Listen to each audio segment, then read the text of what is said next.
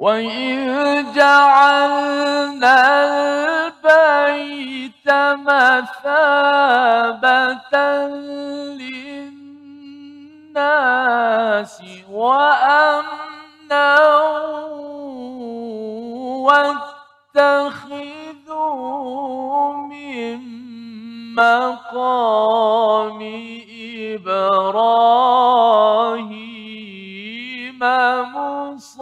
مصلى صدق الله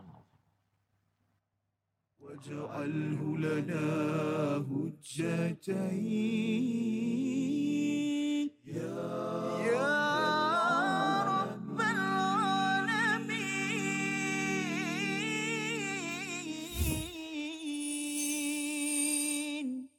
Assalamualaikum warahmatullahi wabarakatuh. Alhamdulillah wassalatu wassalamu ala Rasulillah wa ala alihi wa man wala. Syada la ilaha illallah, syada Muhammadan abduhu wa rasuluh. Allahumma salli ala sayidina Muhammad wa ala alihi wa sahbihi ajma'in. Amma ba'du. Apa khabar tuan-tuan dan puan yang dirahmati Allah sekalian? Kita bertemu dalam My Quran Time. Quran, salat, infak sebagai satu formula tidak mungkin rugi bagi sesiapa yang mengamalkannya sebagaimana Allah nyatakan dalam surah Fatir yang kita ingin sama-sama jiwai Al-Quran, kita ingin yatlu, kita ingin tilawah Al-Quran haqqa tilawati dengan sebenar-benar tilawah, membaca dan juga mengikutinya dengan kefahaman dan amalan. Dan pada hari ini alhamdulillah kita bersama Al-Fadil Ustaz Tirmizi Ali. Apa khabar Ustaz? Baik, Alhamdulillah.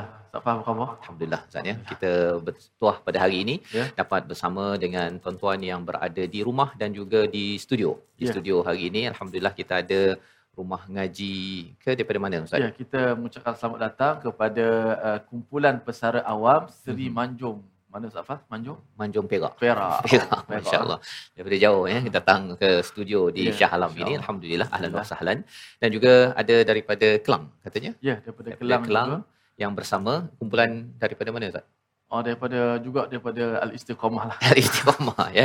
Bercampur dengan kumpulan Istiqamah dan kita alu-alukan kehadiran semua ya pada tuan-tuan adik-adik yang bersama pada hari ini.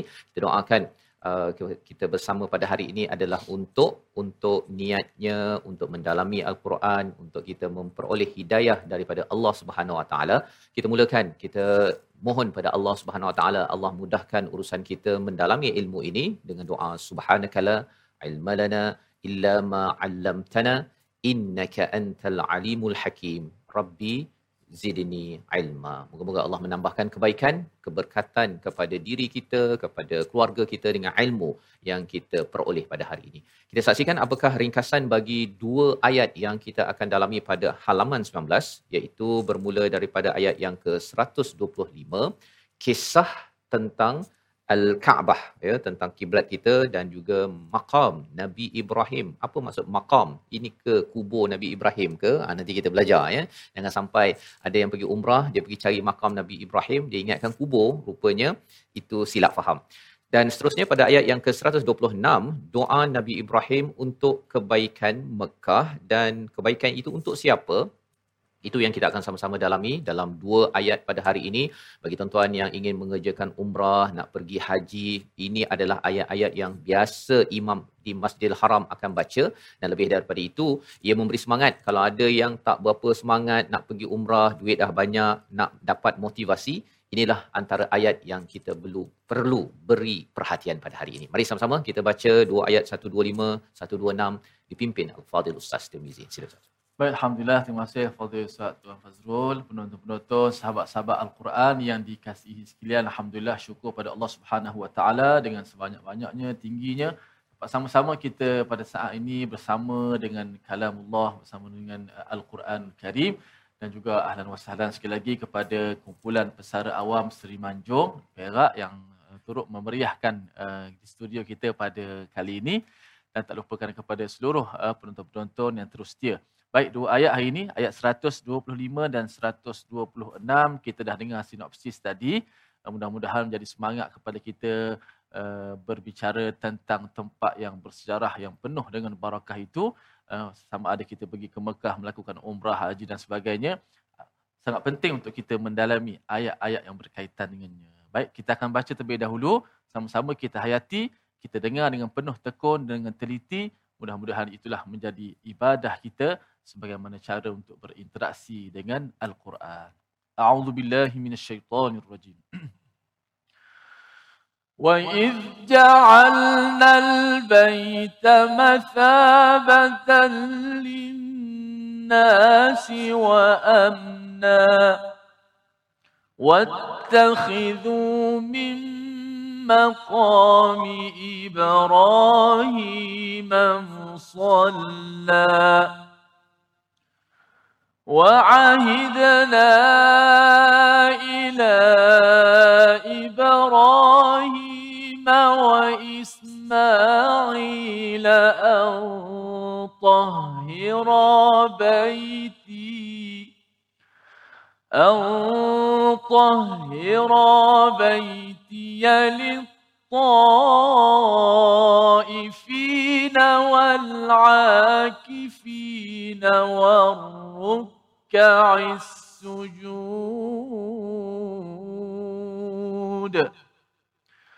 وإذ قال إبراهيم رب اجعل هذا بلدا آمنا. وارزق أهله من الثمرات من آمن منهم بالله. من آمن منهم بالله واليوم الآخر قال ومن كفر فأمتعه قليلا. قال ومن كفر فأمتعه قليلا ثم أضطره إلى عذاب النار. وبئس المصير.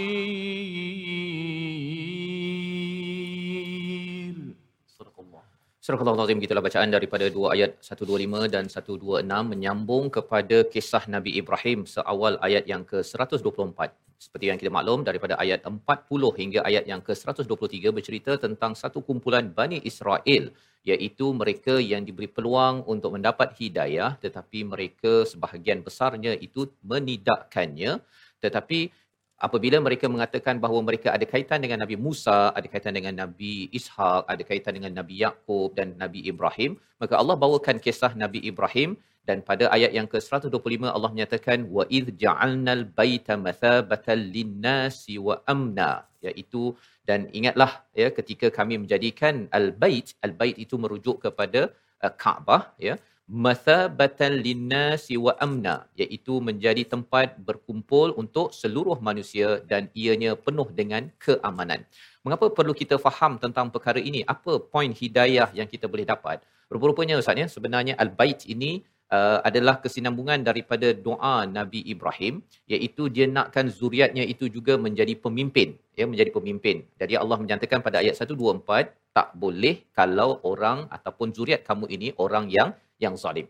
Jadi bagaimanakah untuk kita membina keluarga kita, membina anak kita, membina generasi seterusnya mesti dikaitkan dengan al-bait.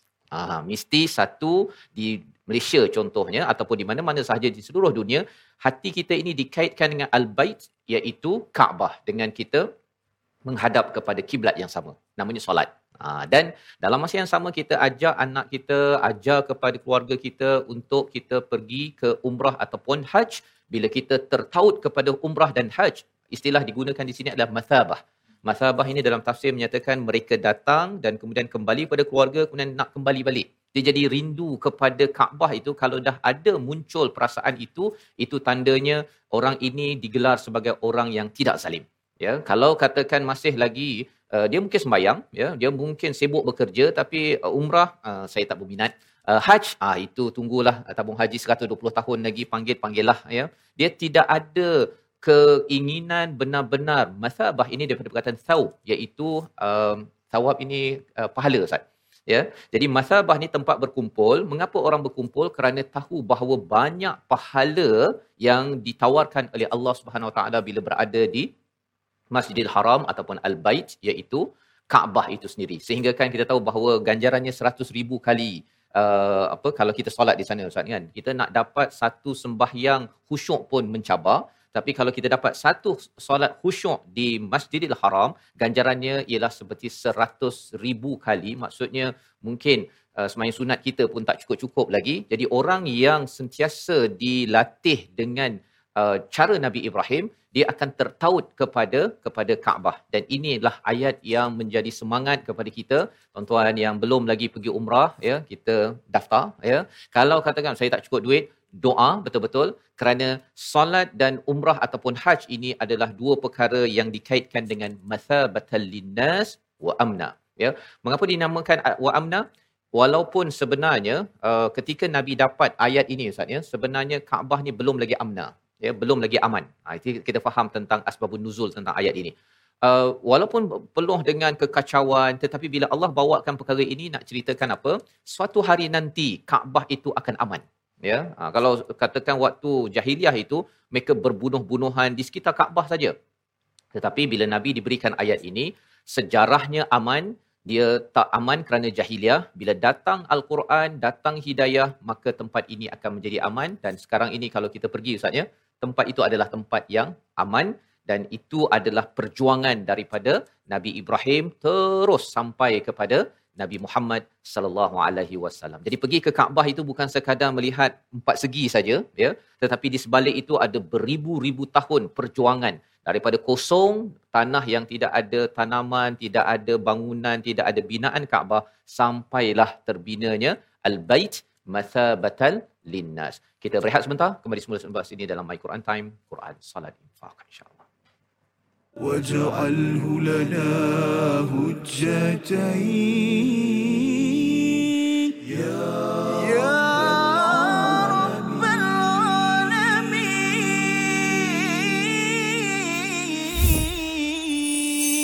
العالمين وإذ جعلنا البيت مثابة للناس وأمنا واتخذوا من مقام إبراهيم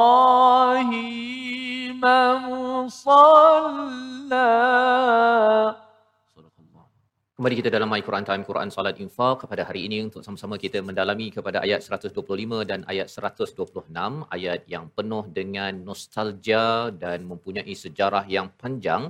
Apabila Allah menyatakan sebentar tadi bahawa Allah menjadikan tempat ini mathabah ya tempat berkumpul yang penuh dengan ganjaran untuk seluruh manusia. Dan memang pun kalau kita pergi ke ke Baitul Haram itu saatnya pelbagai jenis manusia yang tak pernah kita tengok segelap-gelapnya sampai seterang-terangnya pelbagai perangai yang ada tetapi bergabung atas satu perkara atas tauhid kepada Allah Subhanahu Wa Taala. Dan lebih daripada itu Allah menyatakan wattakhidhu mim maqami ibrahim musalla ya iaitu ambillah jadikanlah dia- daripada makam. Makam ini tempat bukan kubur. Ustaz ya. Biasa orang cakap makam ni kubur ya. Tetapi makam di sini adalah daripada perkataan qama, tempat Nabi Ibrahim berdiri ketika ketika mendirikan Kaabah ini. Jadi itu adalah tempatnya ya kalau kita mula uh, tawaf itu Ustaz kan daripada makam Ibrahim itu dan apa yang uh, Allah nyatakan? Untuk musalla untuk uh, solat di belakangnya ya di belakangnya itu. Jadi uh, bila bercakap tentang solat di belakang makam Ibrahim ini sebenarnya satu ialah solat tetapi bila Nabi di Mekah awalnya itu Nabi tak boleh solat se- semudah itu kerana dihalau lah di, di diletakkan najis di atas Nabi tetapi pasal tak aman tak aman tetapi bilakah amannya itu bila Nabi dapat ini di uh, Madinah maksudnya ini adalah clue bahawa Nabi akan masuk ke tempat ini dengan aman satu dan akan sembahyang di belakang di belakang makam Ibrahim suatu hari nanti. Dan inilah peristiwa yang berlaku pada Fatu Mekah pada 8 Hijrah. Nabi dah berhijrah ke Madinah. 8 tahun selepas itu Nabi masuk balik ke Mekah diizinkan Allah Taala pada waktu itu Nabi sembahyang dua rakaat di belakang makam Ibrahim tersebut ya. Jadi apabila kita pergi umrah nanti ustaz kan kalau tuan-tuan perempuan pergi ke umrah kalau dapat kita dah tawaf habis tujuh rakaat eh, tujuh rakaat tujuh apa tujuh pusingan disebut lepas tu kita solat kan uh, solat uh, di belakang itu maka kita kena ingat bahawa sejarahnya di tempat itu di belakang makam Nabi Ibrahim itu sebenarnya Nabi Muhammad sallallahu alaihi wasallam pernah solat satu dan pernah solat itu dalam keadaan aman kerana perjuangan selepas 21 tahun ya sekitar 21 20 tahun Nabi berjuang untuk mendapatkan apa yang dibaca dalam ayat 125 jadi so, uh, ayat ini amat-amat nostalgia Ustaz ya yang perlu kita beri perhatian kita boleh je uh, uh, tengok ayat ini ketika dalam perjalanan pergi ke umrah ataupun yang dah pernah pergi umrah haji mungkin dulu tak sempat tadabbur ayat ini maka tengok balik oh rupa-rupanya makam Ibrahim kalau ada orang sampai uh, apa nak peluk lah nak berdoa belakang dia lah apa sebagai ketika tawaf jangan ganggu perjalanan orang nak pergi tawaf tersebut tetapi faham tentang sejarah perjuangan sehingga kan bila kita melihat makam Ibrahim itu ya Allah jadikan aku juga orang yang berjuang dalam kehidupan ini seperti Nabi Ibrahim bukan hanya fikir pasal diri sendiri tapi pasal zuriat yang ke hadapan wa ahidna dan kami memerintahkan ila Ibrahim. Mari sama-sama kita baca ayat 125 ini secara sempurna dipimpin Al-Fadhil Ustaz Tirmizi. Silakan. Baik. InsyaAllah. Kita akan bacakan pada ayat 125, satu ayat untuk menyambung kisah uh, perjalanan Nabi Allah Ibrahim AS Ada perkataan uh, lepas Ismail pula. ah. Betul. Apakah uh, kisah di sebalik ini? Sama-sama kita baca terlebih dahulu. InsyaAllah. A'udzubillahi minasyaitanir وإذ جعلنا البيت مثابة للناس وأمنا واتخذوا من مقام إبراهيم مصلى وعهدنا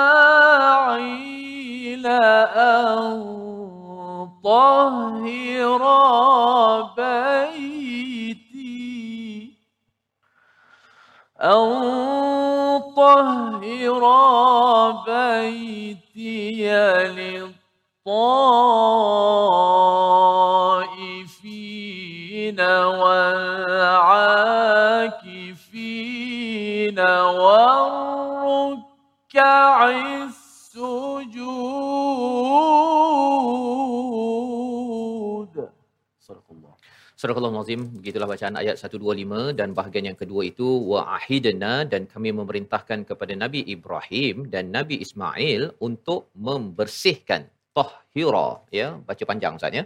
Panjang pasal ia merujuk kepada dua orang yang diarahkan untuk membersihkan baiti lit-taifin untuk rumahku untuk orang-orang yang tawaf orang yang beriktikaf orang yang bersujud uh, orang yang rukuk dan orang yang yang sujud. Jadi apakah apakah isi daripada perkara ini? Maksudnya ia adalah satu perintah janji daripada Allah dan bila Allah perintahkan janji Nabi Ibrahim, Nabi Ismail perlu perjuangkan, perlu perjuangkan untuk membersihkan dua dua ataupun membersihkan uh, Kaabah ini sendiri. Jadi apa pelajaran untuk kita? Maksudnya ialah bila Nabi Muhammad sallallahu alaihi wasallam mem- memperoleh ayat ini, ia tahu bahawa perjuangan legasi Nabi Ibrahim bukan sekadar bersendirian. Ia diteruskan oleh anaknya Ismail. Ustaz ya. Dan bila diperkenalkan nama Ismail di sini, bila kita dah habis ayat 1 2 3 tentang Bani Israel, Bani Israel, Bani Israel, Bani Israel dengar eh Ismail. Ha, pasal orang Yahudi tak suka dengar nama Nabi Ismail. Dia dikaitkan dengan anak luar nikah lah, macam-macam tuduhan yang diberikan. Jadi Allah kata bahawa eh sebenarnya Nabi Ibrahim ada anak yang nama Ismail dan dalam tradisi orang-orang Yahudi, mereka cuba tukar Ustaz. Dia tukar daripada nama Ismail ni kepada Ishak. Ha, dia bangga dengan uh, jalur Ishak itu berbanding dengan Ismail. Padahal Allah kata bahawa Nabi Ismail ini yang bersama ayahnya, jadi ini cerita ayah selalu bawa anak pergi masjid Ustaz. Ha, ini bukan bawa pergi masjid, ini bina masjid sebagai pelajaran untuk saya ayah ya pada ayah-ayah yang ada kalau kita ni volunteer ataupun jadi sukarelawan aktif di masjid ataupun kita pergi masjid kena bawa anak sekali untuk ke masjid kerana ini adalah sunnah daripada Nabi Ibrahim, Nabi Ismail dan diteruskan oleh Nabi Muhammad sallallahu alaihi wasallam walaupun Nabi tak ada anak lelaki tetapi Nabi menggalakkan kepada semua ibu ayah untuk memastikan anak untuk bersama dalam projek masjid di tempat masing-masing. Jadi, apakah peranan masjid? Tahira baitiya lit-taifin perlu dibersihkan untuk tawaf, untuk iktikaf, untuk rukuk dan untuk sujud. Jadi ini adalah clue kepada Nabi Muhammad ketika berada di Madinah bahawa walaupun Baitul Haram, Kaabah itu penuh dengan berhala 360 ya, penuh dengan pelbagai perkara cara beribadah yang tak betul. Contohnya ada yang sampai uh, tak berpakaian Ustaz ya pada waktu jahiliah tersebut. Tapi Allah nyatakan ini adalah perjuangan Nabi Ibrahim, Nabi Ismail dan seterusnya diteruskan oleh orang seterusnya untuk membersihkan daripada berhala-berhala dan juga amalan-amalan kekejian yang ada. Untuk apa? Tawaf itu tawaf yang betul bukan tawaf tak berpakaian. Ataupun iktikaf itu adalah iktikaf yang aman bukannya yang takut kerana ada orang yang nak membunuh sesama sendiri. Dan rukuk dan sujud. Yang baik bukannya seperti pernah berlaku nabi ketika sujud itu diletakkan uh, bangkai. Ya sehingga kan Fatimah menangis ketika perkara tersebut menegur kepada orang musyrik uh, Mekah pada waktu itu. Mengapa perlu dianiaya ayah saya? Adakah kerana dia mengajak orang kepada Allah pun ingin dizalimi kepada ayah saya ini? Jadi ini adalah perjuangan yang kita kalau kata kita melihat yang paling uh, awal di uh, highlightkan di sini tawaf Ustaz ya uh, pasal Baitul Haram ini uh, khususnya untuk tawaf ya. Kemudian boleh iktikaf rukuk ini kita boleh buat dekat Malaysia, sujud ini kita boleh buat kat Malaysia. Nah, tetapi special, uh, special istimewa tentang Al-Baitul Haram ini ialah uh, tawaf. Dan bila kita nampak begini ini satu perintah dan ianya perjanjian Nabi Ibrahim untuk tawaf, Nabi Ismail untuk tawaf, untuk Nabi pun bertawaf bila ianya dibersihkan itu adalah perjanjian kita juga sebagai umat Nabi Muhammad sallallahu alaihi wasallam paling kurang dalam satu kehidupan kita ini kita mesti berniat untuk bertawaf di tempat kiblat yang kita kita hadap pada setiap masa ketika solat iaitu Baitul Haram Kaabah yang amat-amat mulia yang amat-amat indah tersebut. Jadi ini membawa pada perkataan pilihan kita pada hari ini kita saksikan iaitu wa iz ja'alnal bait perkataan ja'ala ja'ala ini menjadikan mengadakan dengan fungsi. Ha, tuan-tuan boleh tambah sikit kalau nak catat nota dengan fungsi. Maksudnya bila Allah jadikan Al-Kaabah itu bukan sekadar adakan sahaja sebagaimana dalam surah Ali Imran, dalam surah An-Nisa, surah Al-Maidah, tetapi Allah jadikan itu ada fungsi. Dan kalau kita dah tahu, oh saya dah tahu Kaabah, fungsinya apa? Fungsinya adalah untuk saya sentiasa mendapatkan thawab dan saya perlu sentiasa tertaut kepada Al-Baitul Haram ini, maka itu dah lulus dan kita kena bina dalam ahli keluarga kita. Jangan sampai bila ada orang kata Ustaz ni, Kaabah ni empat segi tu ada apa? Ha, kan? Sebenarnya di sebalik Kaabah itu adalah perjuangan keimanan, perjuangan seorang bapa yang sayang pada anak cucunya dan kalau tanya ibu-ibu, ayah-ayah di sini sayang pada anak kita, sayang ya. Kalau sayang maksudnya tuan-tuan di rumah kita kena pastikan di Malaysia selalu menghadap kepada Kaabah on time, maksudnya solat dan ada masa kita doa ada rezeki dijemput Allah ke umrah dan haji dan itu tanda bahawa kita memang adalah orang yang digelar mathabatal linnas orang yang tertaut kepada al-baitul haram di Makkahul Mukarramah. Kita berehat sebentar kembali semula selepas ini dalam My Quran Time, Quran Salat Infaq insya-Allah. واجعله لنا هجتين.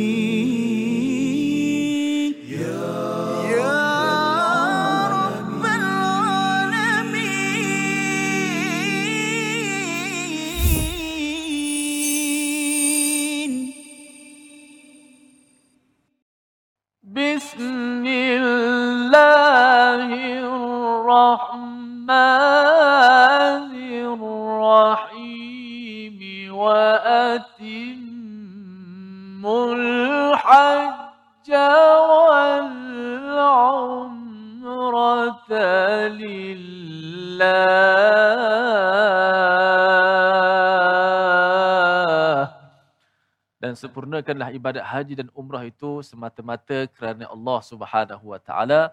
Allah Subhanahu Wa Taala berfirman dalam uh, surah An-Nisa uh, yang bermaksud demikian, maka uh, ayat hari ini mengembalikan uh, kepada kita semua sejarah, nostalgia sebagaimana Ustaz Fas sebut sebentar tadi.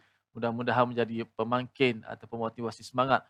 Uh, bukan kita hanya tunggu pergi ke Mekah saja, uh, berada di Malaysia juga banyak semangat yang boleh diambil daripada tadabbur tadi membina keluarga uh, zuriat yang berteraskan uh, kita kata apa uh, sejarah yang besar itu di Baitillahil Haram ataupun Kaabah sejarahnya masya-Allah. Alhamdulillah terima kasih kepada semua penonton-penonton uh, di studio dan juga di rumah terus setia dalam My Quran Time, Quran Salat dan Infak dan tibalah kita dalam uh, segmen tajwid dan juga hafazan. Uh, alu-alukan juga sekali lagi daripada kumpulan uh, pesara uh, awam Seri Manjung Perak dan juga kumpulan istiqamah kita studio. Baik, uh, kita lihat uh, paparan kita yang pertama. Uh, ulang kaji tajwid kita menjelaskan sebutan huruf zal pada kalimah wa idh ja'alnal bait. Ayat pertama yang kita baca tadi uh, perkataan awal-awal wa idh ja'alna al bait. Wa idh ja'alna al bait. Okey. Uh, kenapa disebut situ dijelaskan huruf zal? Pertama sekali sifat zal ni sifat yang lemah. Uh, sifat yang lemah. Kemudian dia, ber, dia bertemu dengan huruf yang kuat selepas tu. Apa huruf selepas zal? Jim. Ha, jim ada mata lah, ada titik ya. Apa cerita perang beli tu Safa? Allah, macam-macam kan. Tapi tak apalah. Ha, itulah uh, apa nama ni keseronokan bila kita belajar huruf-huruf Al-Quran. Okey. Za huruf yang lemah bertemu dengan huruf jim yang kuat. Ha, cuba kita sebut za. Za mati uh, sabdukan dia. Az-za. Az-zu. Az-zi. Az-za. Berbanding jim. Ajja. Aju. Aji. Ha, bukan Pak Haji lah. Kan? Aja. Za pula. Az. Nampak tak perbezaan dia? Lemahnya za kan? Maka kesalahan yang mudah berlaku ialah apabila za mati bertemu dengan jim, orang baca seakan-akan jadi idgham. Za tu tidak dimatikan sepenuhnya, dia berhenti ataupun tenggelam masuk ke dalam jim. Wa idja'al tak bunyi za-nya. Maka imam kita, Imam Hafs an Asim, di tempat ini, za mati bertemu dengan jim, tidak membaca dengan idgham. Uh, sebagaimana kalau ta mati bertemu dengan apa uh, huruf dal mati bertemu dengan ta masuk. Uh, tadi kita baca apa? Qad tabayyana kan? Tapi bila bertemu kita masukkan qad tabayyana. Dal masuk dalam ta. Senang. Tapi di sini imam kita membaca secara izhar. Zal itu dimatikan secara jelas, dibunyikan matinya. وَإِذْ جَعَلْنَا الْبَيْتَ مَثَابَةً لِلنَّاسِ وَإِذْ جَعَلْنَا الْبَيْتَ مَثَابَةً لِلنَّاسِ satu, dua, mula.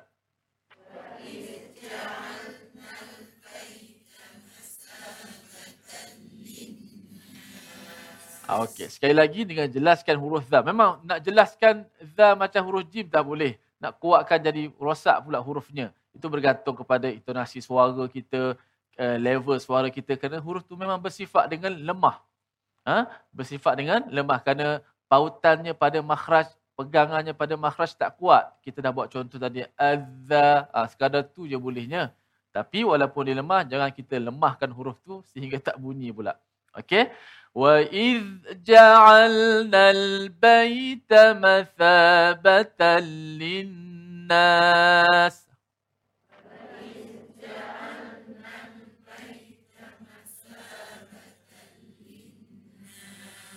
Okay. Okey, cuma bila kita kata nak jelaskan jangan kita geram pula wa iz oh jadi zai lah pula kat situ sebab zai lebih kuat sikit daripada zal. Nah, kerana dia ada sifat yang menguatkan zai tu kan. Ha, maka tak boleh Hujung lidah, za mesti dikeluarkan sedikit. Hujung lidah tu dikeluarkan sedikit di bawah gigi kacip atas kita. Wa idh ja'alna al-bayta mathabatan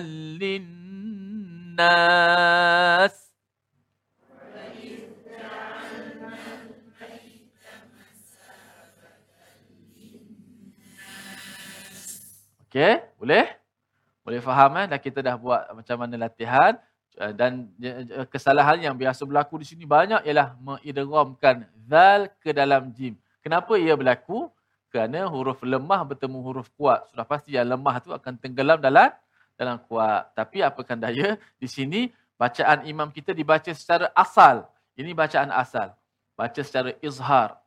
Okey, mana dimatikan huruf zal. Wa iz ja'alna. Jangan baca wa iz ja'alna. Ha, wa id ha, dia tak bunyi za itu dalam lemah tak bunyikan masuk dalam jim pula. Okey? Selesai. Yang kedua, kita tengok paparan kita yang kedua.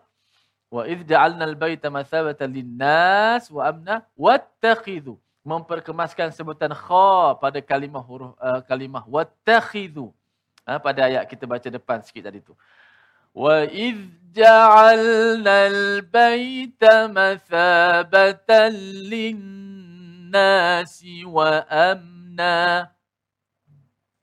Sila.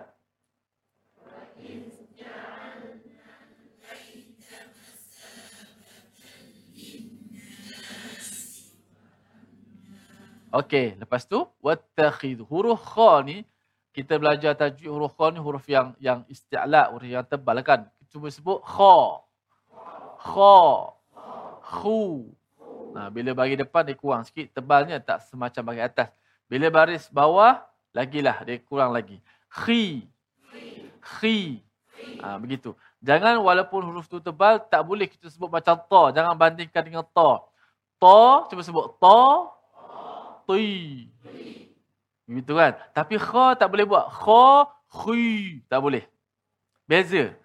Kalau ta, ti. Boleh. Tapi kalau kha, khi. Khi. Wattakhidhu. Wattakhidhu. Begitu. Ha? Biasa. Jangan dia tengah-tengah tak boleh terlalu khi khi pun tak boleh. Ah ha, tu nipis sangat. Khi pun tak nak, khi pun tak nak. Tengah-tengah khi. khi. Khi wat اتخذوا من مقام إبراهيم مصلى.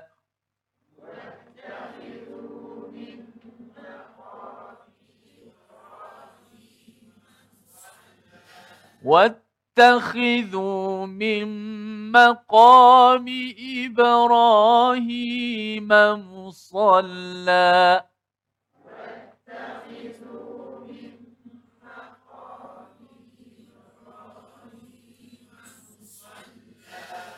Baik, dan ayat ini juga yang kita nak hafal sebenarnya. Dah dua, tiga, empat kali dah kita ulang daripada awal. Mungkin memudahkan kita sebab kita dah belajar sebut tadi. Wa izja'alnal baita mathabatan linnas wattakhidhu. Jom kita ulang beberapa kali untuk kita nak hafal ha, potongan ayat ini. Wa izja'alnal baita mathabatan linnas wa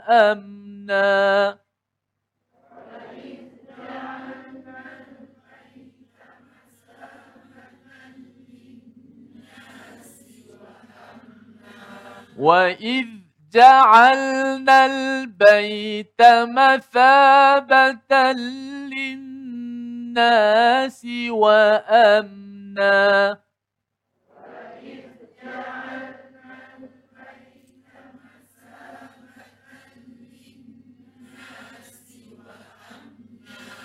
Tengok intonasi dia. Biar ada irama dia. Supaya kalimah itu jelas. Naik, timbul. Wa idh ja'alna al-bayta. Ah, bunyi Melayu sikit. Wa idh ja'alna al-bay. Bay. Wa idh ja'alna al-bayta mathabatan lin-nasi wa amna. Hmm. Wa idh ja'alna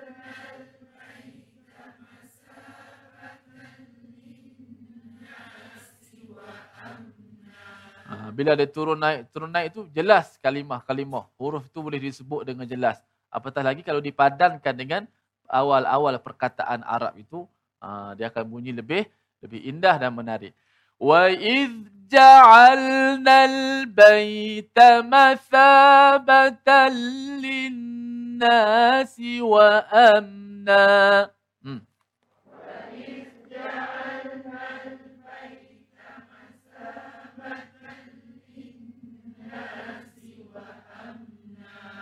واتخذوا من مقام إبراهيم مصلى.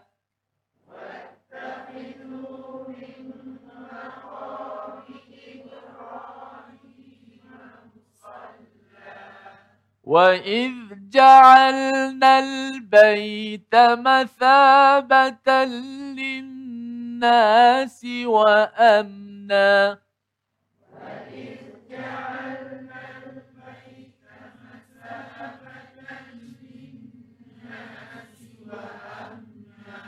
واتخذوا من مقام إبراهيم مصلى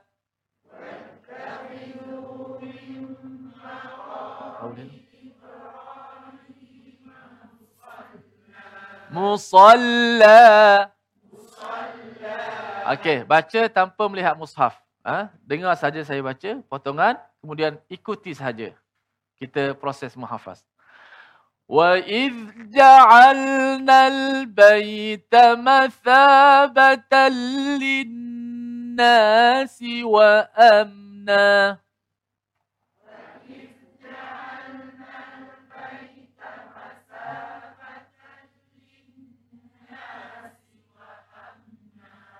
Bagus. وَاتَّخِذُوا مِن مَّقَامِ إِبْرَاهِيمَ مُصَلًّى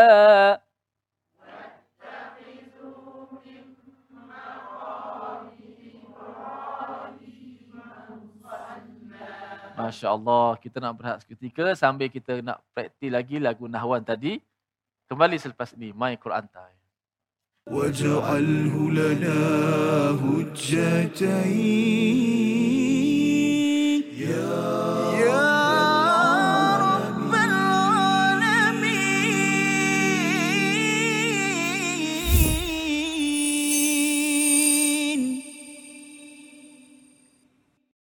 Kembali kita dalam My Quran Time, Quran Salat Infaq. Pada hari ini sama-sama kita melihat kepada ayat 125. Sebentar tadi, Alhamdulillah kita sudah menghafal sebahagiannya. Dan ini adalah ayat yang tuan-tuan boleh hafal, terutamanya nak pergi umrah haji sebenarnya. Bila menghafaz perkara ini, eh, saya yakin sebentar tadi pun kita ada merasa sesuatu. ya Kita merasakan bahawa sebenarnya Kaabah yang uh, berada di Mekah itu adalah satu perkara yang menaut hati ya, yang menggamit kepada perasaan mathabatal linnas dan diharapkan kitalah orang yang diizinkan kembali semula ke sana. Dan melihat keamanan itu suatu masa dahulu ia penuh dengan kegalauan tentang pelbagai cabaran orang membunuh saling menendang di antara satu sama lain. Bilal adalah kawasannya sekitar situ lah Ustaz. Ya bila di apa diletakkan di padang pasir memang pun uh, Kaabah tu dekat padang pasir ya. Jadi sejarah-sejarah itu akan uh, menjadikan ayat ini uh, menyegarkan balik bahawa sebenarnya kalau kita dapat solat sekarang dengan aman dan kita dapat Kaabah yang aman itu ia adalah satu perjuangan. Dan lebih daripada itu ialah Nabi Ibrahim berdoa. Allah menyuruh kepada Nabi Ibrahim Nabi Ismail untuk membersihkan Kaabah itu ya tapi Kaabah belum muncul lagi ustaz ya. Eh, ada perbincangan ulama bahawa foundation asasnya itu sudah ada tetapi didirikan semula oleh Nabi Ibrahim yang kita akan baca dalam ayat 127 pada hari uh, esok insya-Allah. Tapi kita ingin melihat ketika Allah sudah menyuruh Nabi Ismail Nabi Ibrahim Nabi Ismail dah buat kerja yang baik dalam masa yang sama Nabi Ibrahim sebagai contoh teladan mengambil peluang untuk berdoa. Ini waktu apa uh, masih lagi uh, kering kontang, uh, padang pasir, tak ada apa ni. Tapi uh, betapa visionary ataupun Nabi Ibrahim ni memandang ke hadapan, ayat 126 kita baca untuk melihat apakah cara pandang Nabi Ibrahim sebagai panduan pada ibu ayah pemimpin-pemimpin yang ada pada waktu ini. Bersama Ustaz Tirmizi. Alhamdulillah kita beralih pada ayat terakhir uh, muka surat 19 ayat 126 apakah yang didoakan oleh Nabi Allah Ibrahim sama-sama kita baca terlebih dahulu kita hayati sebutan-sebutannya bit-bit doanya itu Kemudian kita akan bersama dengan Ustaz untuk teruskan tadabbur. A'udzubillahi minasyaitanir Bismillahirrahmanirrahim. وإذ قال إبراهيم رب اجعل هذا بلدا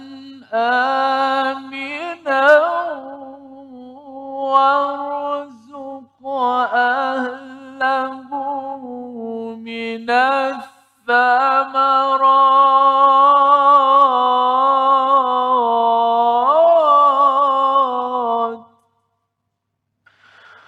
وارزق أهله من الثمرات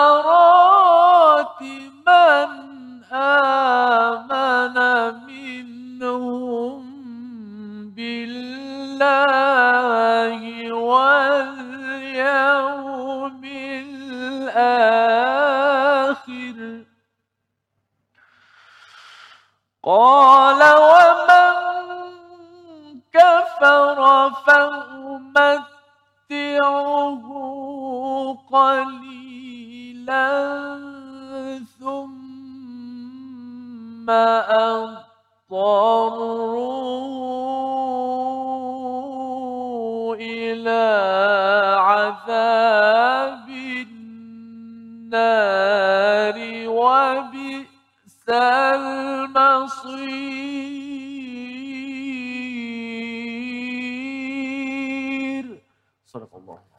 Surah Al-Nazim ayat 126 ini adalah perkataan daripada Nabi Ibrahim. Nabi Ibrahim berdoa kepada Allah Subhanahu Wa Taala, "Rabbi ja'al hadza baladan." Ya, iaitu ya Allah, jadikanlah negeri ini, ya, negeri ini satu baladan ini bila ada tanwin, tidak ada alif lam ini menunjukkan bahawa ini adalah negeri yang belum spesifik lagi ustaz ya belum lagi ada negeri belum ada bangunan belum ada apa lagi ya tetapi kawasan tersebut beliau doakan agar yang pertama amina ya ini adalah cara berfikir seorang ayah seorang ketua iaitu bagaimana melihat ke hadapan tempat yang kering kontang. Ya tidak ada air tidak ada tumbuhan. Satu ialah aman.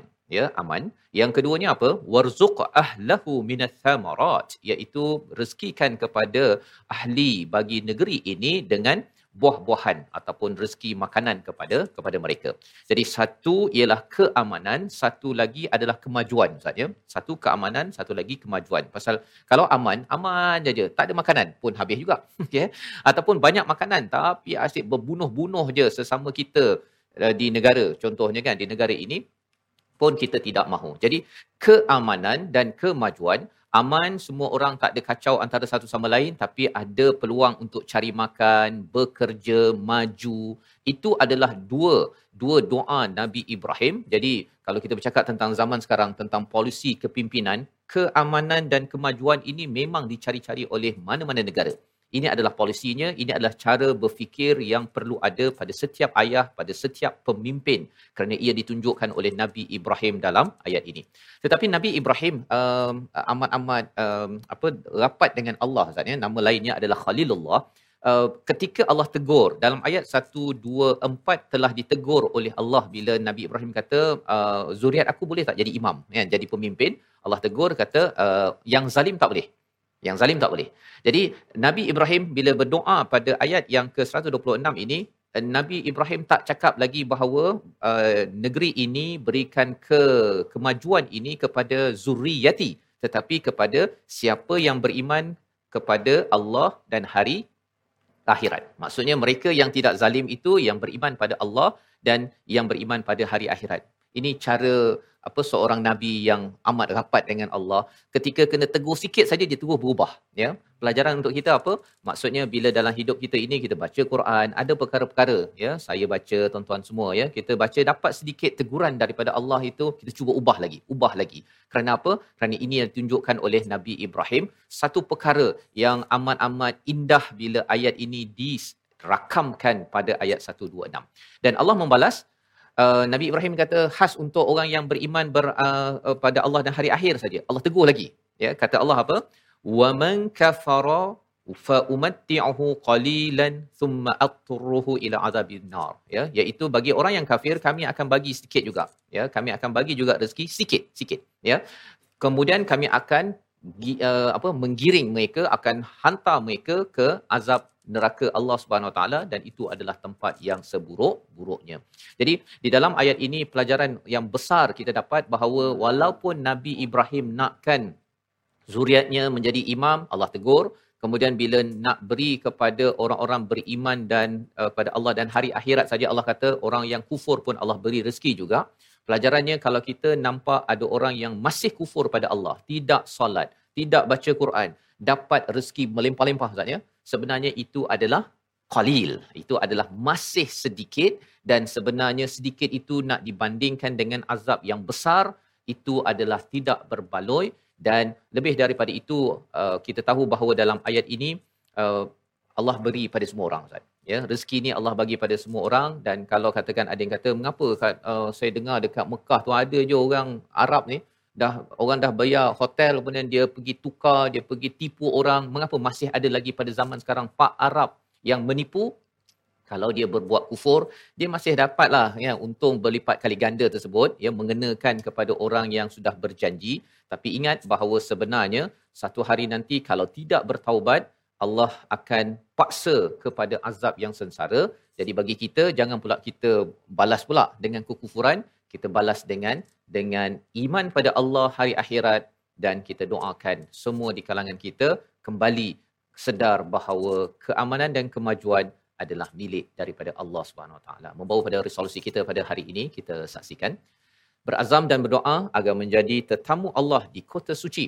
Itu adalah perkara pertama yang kita selalu kena bina dalam hati ahli keluarga kita. Yang kedua, kita menggandakan amalan ketika beribadah di tanah suci kerana kita tahu bahawa itu adalah mathabatan linnas. Ada orang yang pergi ke Mekah Ustaz ya sembahyang kat bilik kan? Ha, kita kena doakan. Kalau pergi dah sampai Mekah tu cuba juga untuk sembahyang pergi ke Masjidil Haram ataupun pergi ke Masjid Nabawi. Yang ketiga berdoa atas keselamatan dan mengucapkan puji-pujian kepada Allah Subhanahu Wa Taala keamanan dan juga doa kepada kemajuan.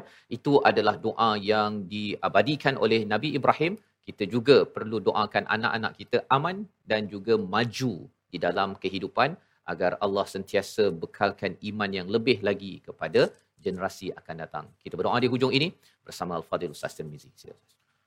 Bismillahirrahmanirrahim. Alhamdulillah rabbil alamin wassalatu wassalamu ala asyrafil mursalin. Ya Allah ya Tuhan kami, kami berhimpun pada hari ini ya Allah dalam Al-Quran Time mengaji Al-Quran ya Allah. Ya Allah, ya Tuhan kami, berkatilah kehidupan kami, Ya Allah, masa kami, Ya Allah, berkatilah keluarga kami, Ya Allah, berkatilah zuriat keturunan kami, Ya Allah, berkatilah harta-harta dan apa saja kurniaan Kau kepada kami, Ya Allah, berkatinya, Ya Allah. Ya Allah, rezekikanlah kami untuk menjakkan kaki kami ke Baitillahil Haram. Ya Allah, rezekikanlah kami untuk tawaf di Kaabah. Ya Allah, rezekikanlah kami untuk melakukan salat dua rakaat di makam di belakang makam Ibrahim. Ya Allah rezekikanlah kepada kami untuk tawaf dan sa'i. Ya Allah ya Allah rezekikanlah kami untuk ziarah kepada masjid Nabi kami ya Allah. Dan salat di raudhah ya Allah rezekikanlah kepada kami ya Allah. Terimakanlah akan amalan ibadat kami ya Allah. Janganlah kau kurangkan pahala kami ya Allah. Bila kebaikan kepada kami ya Allah. Bila semangat kepada kami lah kekuatan kepada kami untuk terus kami menyebarkan kebaikan ya Allah. Dan ampunkanlah segala salah silap kami ya Allah. Amin ya rabbal alamin. Walhamdulillahi rabbil alamin Amin amin ya rabbal alamin. Moga-moga Allah mengkabulkan doa kita pada hari ini untuk sama-sama kita dijemput sampai ke Baitul Haram dan juga kita memastikan kita membina amal kita seawal di tempat masing-masing di negara masing-masing. Inilah salah satu platform tabung gerakan Al-Quran sebagai satu platform kita tahu bahawa sebenarnya kita perlu beramal di mana sahaja. Tuan-tuan boleh berhubung dengan nombor hotline yang tertera untuk sama-sama kita membawakan nilai Al-Quran di Malaysia, di Singapura, di Indonesia, di seluruh negara dan sudah tentunya apabila kita sampai di Makkatul Mukarramah Madinah pada suatu hari nanti insya-Allah. Dan apakah Nabi Ibrahim bila banyak kena tegur-tegur-tegur berdoa lagi atau tidak? Kita nantikan pada episod yang akan datang My Quran Time, Quran Salat Infaq insya-Allah.